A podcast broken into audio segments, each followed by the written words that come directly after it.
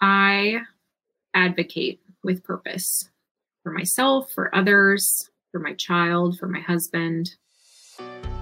As women, we have so much power, but how do we access it?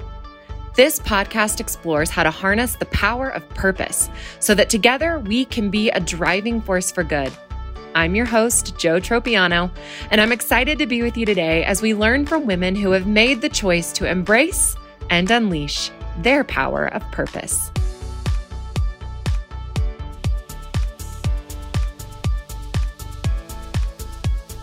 Hi, everybody. Joe Tropiano here. I am the COO of Purpose Jewelry and your host of the With Purpose podcast.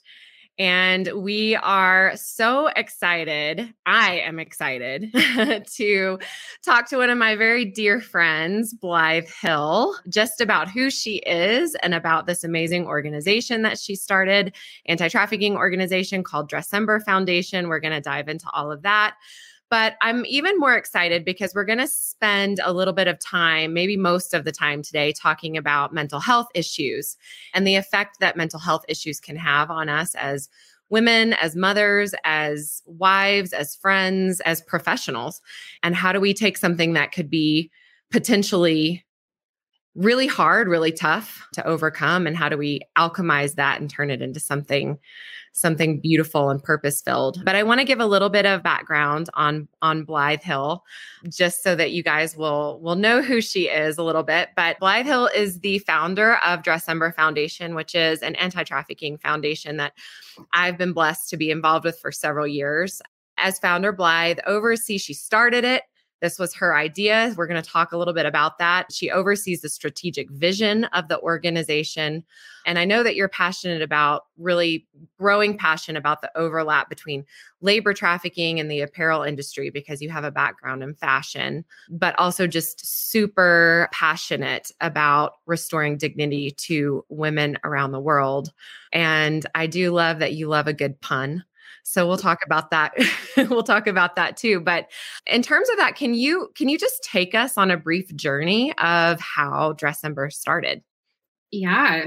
So first off, thanks for inviting me on. Super excited to chat with you about all of this. So Dressember started initially as a style challenge without any campaign or cause attached to it at all. It was just something I decided to to do in 2009. I was in college and just had this fun idea to try wearing a dress every day for a month and happened to have the idea in November and so I said, "Okay, in December I'll wear a dress every day." And that became Dressember, which I loved. I love puns like you said and I love a good name. And so I did it and never planned on doing it again. But the next year, some of my friends wanted to do it. And then the next year, some of their friends wanted to do it. And it kind of just kept snowballing. You know, I joke that I have a lot of bad ideas that never, like, never get mm-hmm. anywhere. So seeing it, seeing it go beyond my immediate circle told me, like, oh, this is a good idea. I, I should do something with this. And I had been really interested in the issue of human trafficking for a few years at that point and also really frustrated because it felt like there was nothing that I could do as a student other than scrape together 20 bucks here and there to give to an organization, which is super important. Don't undervalue the importance of small gifts but I wanted to do more. I wanted to do something tangible. I felt like I needed to reroute my career towards like criminal justice or social work or psychology. And none of those pathways really felt true to who I am. And so then I just was super frustrated. Like, uh, I'm so passionate about this issue, but I feel so powerless to do anything about it. And so when Dressember started growing, a friend said, like, oh, you should turn this into a fundraiser. And I kind of sat on that for a year or two and then decided to go out on a limb and align Dressember with anti trafficking. And initially in 2013, set a huge goal, what I thought was a huge goal of $25,000 and we hit that in 3 days and then and then we raised $165,000 in a month and um I was like, oh, this is a much better idea than I realized. Mm-hmm. And so filed as a as a nonprofit. And yeah, fast forward eight years, we have raised over $13 million through primarily this campaign. That's amazing. And how many people, I mean, $13 million in what, eight years, you said? How many people, you know, as Dressember is building into a movement, how many people have you engaged, would you say, through this movement of Dressember? Our supporter community is about 150,000 people across the world in terms of the people who like register and commit to wearing a dress or now a tie during the mm-hmm. month of December. We've had about 35,000 people total in the last eight years be part of that. So it's a big, dynamic, super diverse community for sure. Yeah. And that's something that I love so much about about Dressember. You know, as you know, somebody who I've worked in anti-trafficking now for several years and in various capacities. And you know, I think one of the biggest barriers to entry, and this is a question that, you know, I feel like, especially as women, we're always asking is, what can I do? What can I do? What can I do? We want to live lives of greater purpose and we're we're not necessarily sure how to do that or how to get engaged. And what I love so much about Dressember is it bridges that gap between what can I do and you know being able to take very tangible steps toward doing something and doing it with people with a community of people. And that's what i think is so beautiful. I mean i i can always remember the frustration of working with donors and saying i want to do more than give money like you said mm-hmm. more than the $20 i want to do more than than give money but i'm not a lawyer. I'm not an investigator. I'm not a social worker. And i ask those questions of myself personally what what can i do and Dressember answers that question so beautifully of you can commit a month of your time and make a decision to really bring awareness and bring resources to bear to this issue because this issue needs people and it needs resources. And so mm-hmm. Dressember is such a great way to do that. I have another question for you. You talk about your passion to restore dignity to women around the world. What does that mean to you? Yeah. So I, you know, for me, the issue of human trafficking is it's very personal. Took me a couple years to connect. Like I really took for granted, like, oh, this this is something everyone would care about as much as I do if they if they knew the facts. But really took me a couple years to connect my why with this issue. And it's because of my own personal experience of sexual abuse as a little girl. I had just the experience of for i mean it's like the, the awful experience in itself over a couple instances. And then even more than that is like decades of carrying that trauma and unpacking questions around my identity and my worth and value. And I have seen firsthand what sexual abuse does to a person and especially a child and so that for me is the gas in my tank that is like perpetually filling or motivating me is no one no one should have to experience any of that. So if I can prevent that before it starts, awesome. That's the goal ultimately. But not only that, because I have been privileged to have access to support and resources and therapy for years. Like you know it's it's taken years of therapy to really unpack and heal from that experience and the different like layers of trauma there. But because of that i know that restoration is possible. And so i'm also really passionate about okay for people who who do experience this who have experienced this we need to get them the resources and the support so that they can move on they can heal and and not feel defined by their abuse experience. So, super passionate about that, specific to women and girls, because it is, you know, when we're talking about sex trafficking or sexual exploitation, it's like majority women and girls that are impacted. I remember, I believe we were on this trip together on a trip to Guatemala. In one of the the field offices, you know, this was back when when we were doing, I was doing work with International Justice Mission um, which is a, an organization that fights against violence against vulnerable people, vulnerable communities. And we were going to Guatemala where they were specifically working on issues of sexual violence against children. And were were you? I've I have been a couple of times, and so you'll have to remind me if this is the trip that we were on together, where we went to a. I don't want to say a party. That's not the right word, but it was it was like a. It was at IJM's field office in Guatemala where they recognized these tiny children mm-hmm. or speaking out against basically telling their story and speaking out against their perpetrator, alleged perpetrator. And we were pinning hero pins on them for speaking out, right? But you were on that trip, right? That was the trip. Yeah. Yeah. Yeah. I was on it. It was super impactful for me. It was so powerful. And I just remembered thinking, you know, because similar to you, I, I have also experienced sexual molestation as a as a child, as a four-year-old.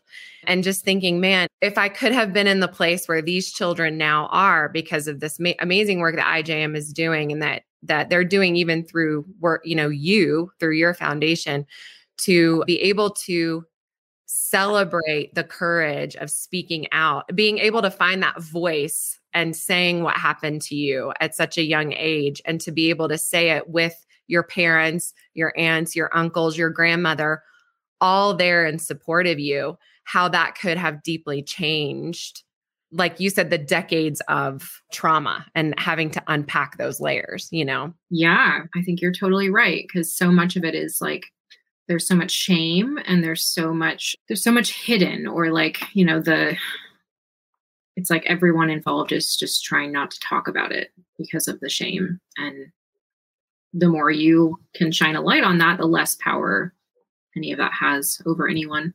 So i think right.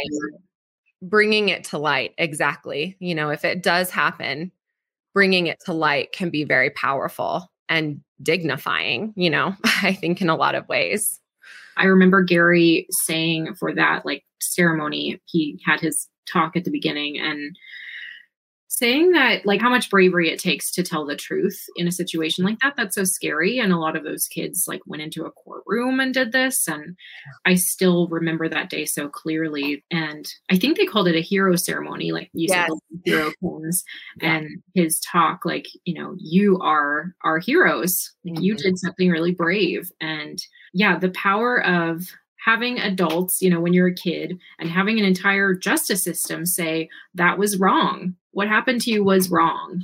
And the freedom that they hopefully then have to to move forward from that point is really beautiful. For sure.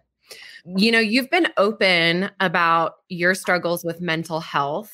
Can you talk a little bit about what those struggles are specifically as you've journeyed through through working through through trauma in your life and building Dressember and building a family, what are some of those struggles that you've that have impacted you personally? Yeah, so I I am pretty sure that I have dysthymia, which is kind of chronic low grade depression because I I have a historically, sorry, it's not funny, but it's like you have to laugh, you know. Um, I think of like I I have like functioning depression where like I it has never. I mean, sure, I like at times in life like want to stay in bed all day, but I because I have a child or because I have responsibilities, like have always been able to will myself out of bed and like kind of mm-hmm. keep going and keep functioning. But at the lowest points, you know, I can think of a few sort of key moments in my life where, I mean, going back to like age 15 and all the way, you know, as recently, I'm 36 now. So I think I was like 32, 33 the last time this happened, where, you know, at its lowest point, I do find myself thinking these alarming thoughts about, you know, I'm not afraid of death. It would be better, it would be easier for everyone if I were just not here. Mm-hmm. And being able to imagine different ways to make that happen. And mm. in some ways, I'm grateful for this sort of long relationship I have with depression because I know that it's sort of this ocean that will go, you know, the tide will go in and it will come out. And so I know to just ride it, to ride it out. But it is, it is not easy and it's exhausting. It's, mm-hmm.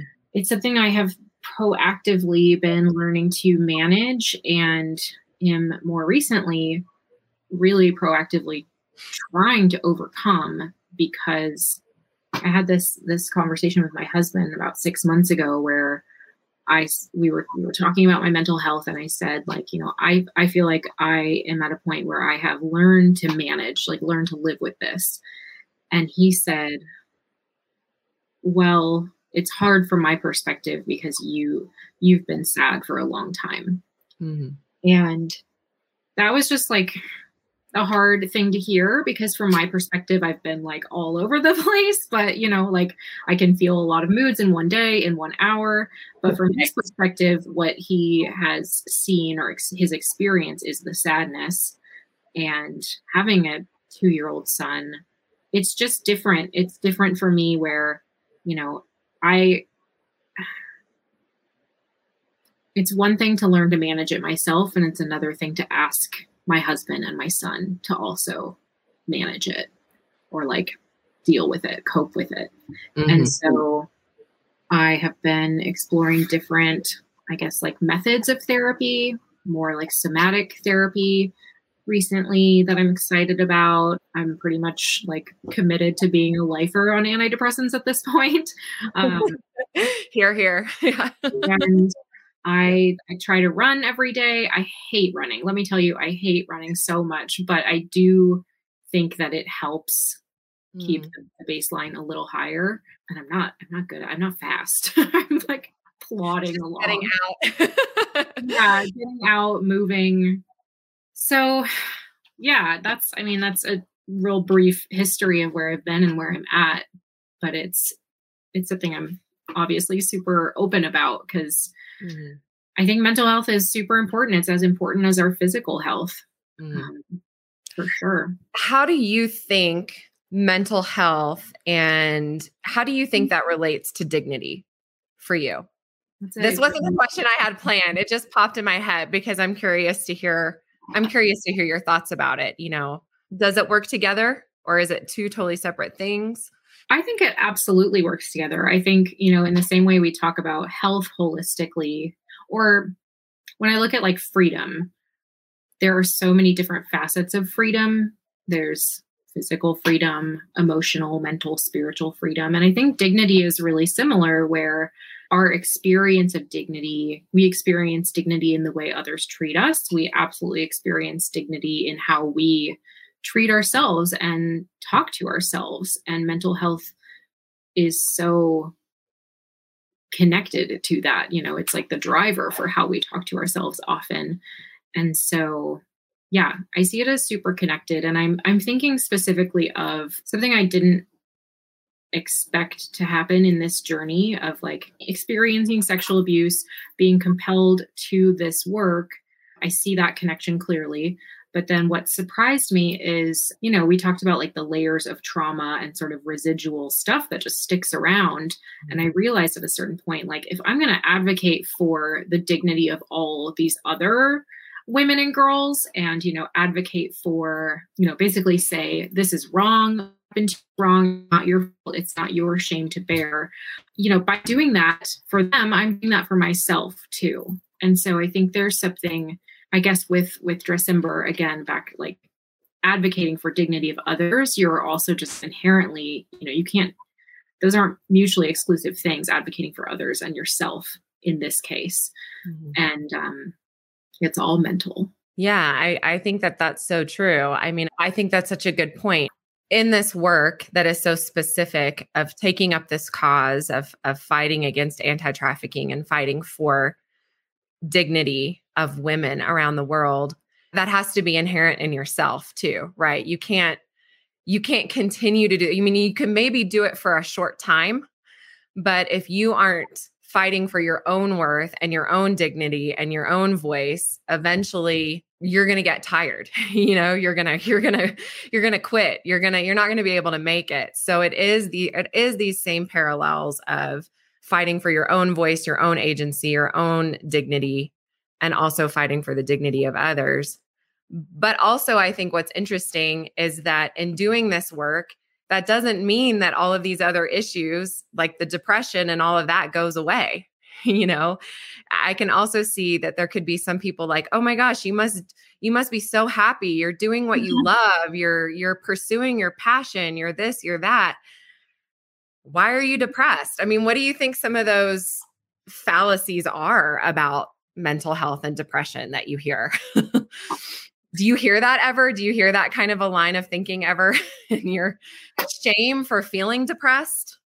I guess is what it would be.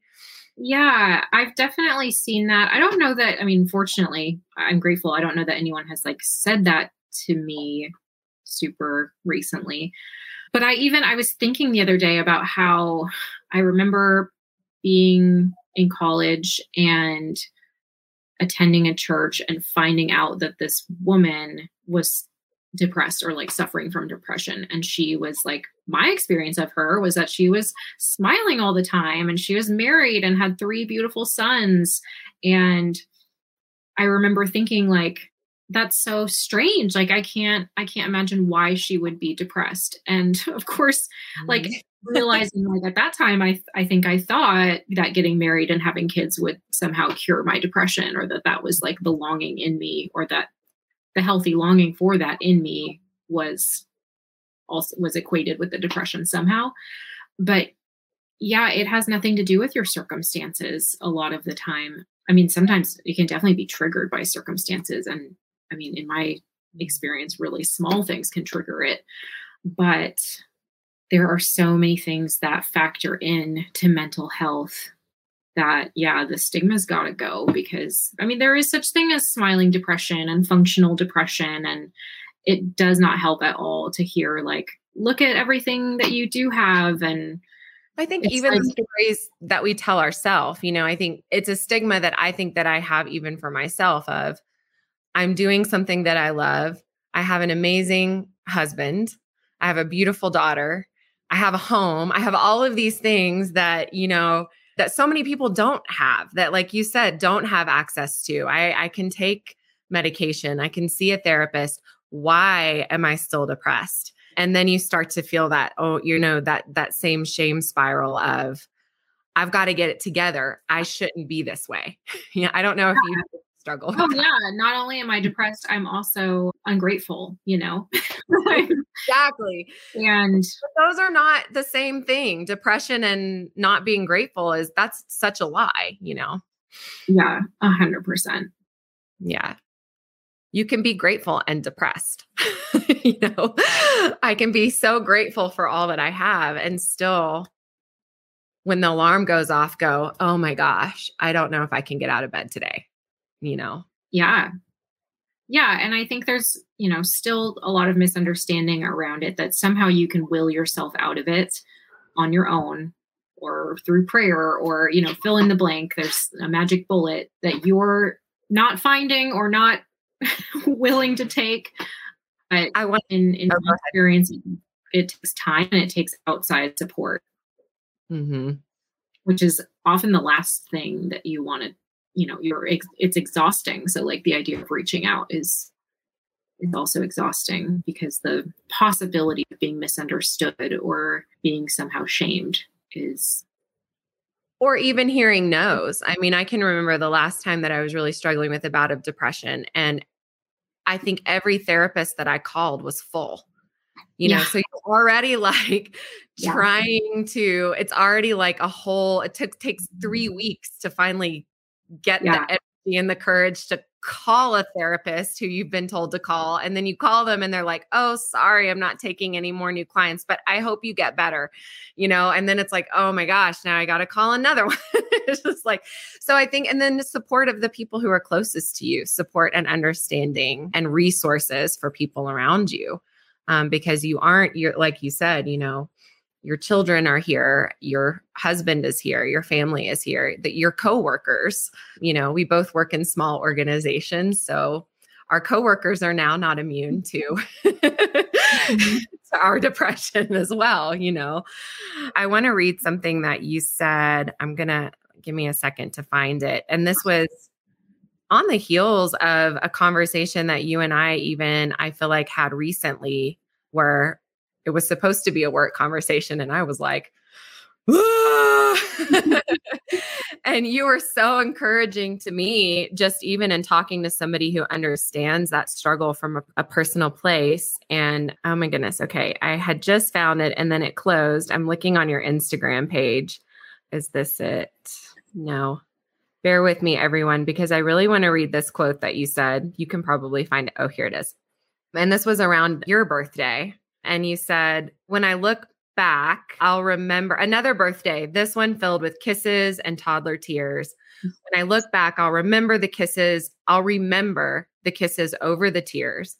I'll remember hearing Bear your son's footsteps in our dark cabin at 6 a.m. and him climbing into bed with us over the fact that it was a terrible night's sleep. Skipping rocks into a calm bay over relentless whines for snacks. I'm exhausted but grateful. And I remember there was just something that you said to me of how when we look back on our life, we tend to remember the good things over the bad, despite the struggle, despite the bad, despite the depression. Can you talk a little bit about that and what that means for you? Because that yeah. was powerful to me and how that relates to you in your daily life. Yeah, it's become really powerful for me and it comes up surprisingly often because I think we like we all do it. Like we all whether it's sort of like reminiscing about a past season, I think mm. it's super easy to do, especially when you have a kid, to like your phone gives you those reminder photos of like when they were so little and you're just like, mm-hmm. oh my gosh, I missed that phase. And that's a perfect example because, like, if you really remember that phase, it was a shit show, you know, right?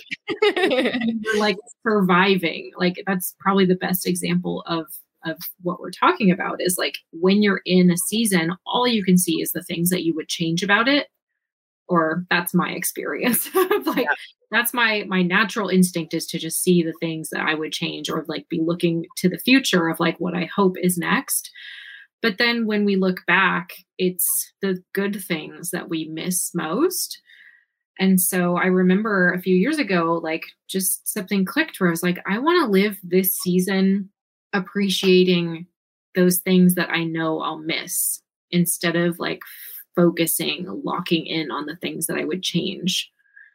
Mm-hmm. And it's not easy. It's like such a discipline. Definitely haven't mastered it, but it seems to resonate with a lot of people. I think a lot of us do that. Mm-hmm. Yeah, and I remember you. I mean, I know that we say this and it's kind of jargony or whatever, but but it, it truly is about being present and stepping into that present and not being so focused on what could be or what might come, you know, waiting for that other ball to drop, but just really being present and in that moment and knowing that this season is going to pass quickly, you know? yeah, 100%. Yeah. Well, I know that we are coming up to the end. So I have just a couple more questions, but what does purpose mean to you?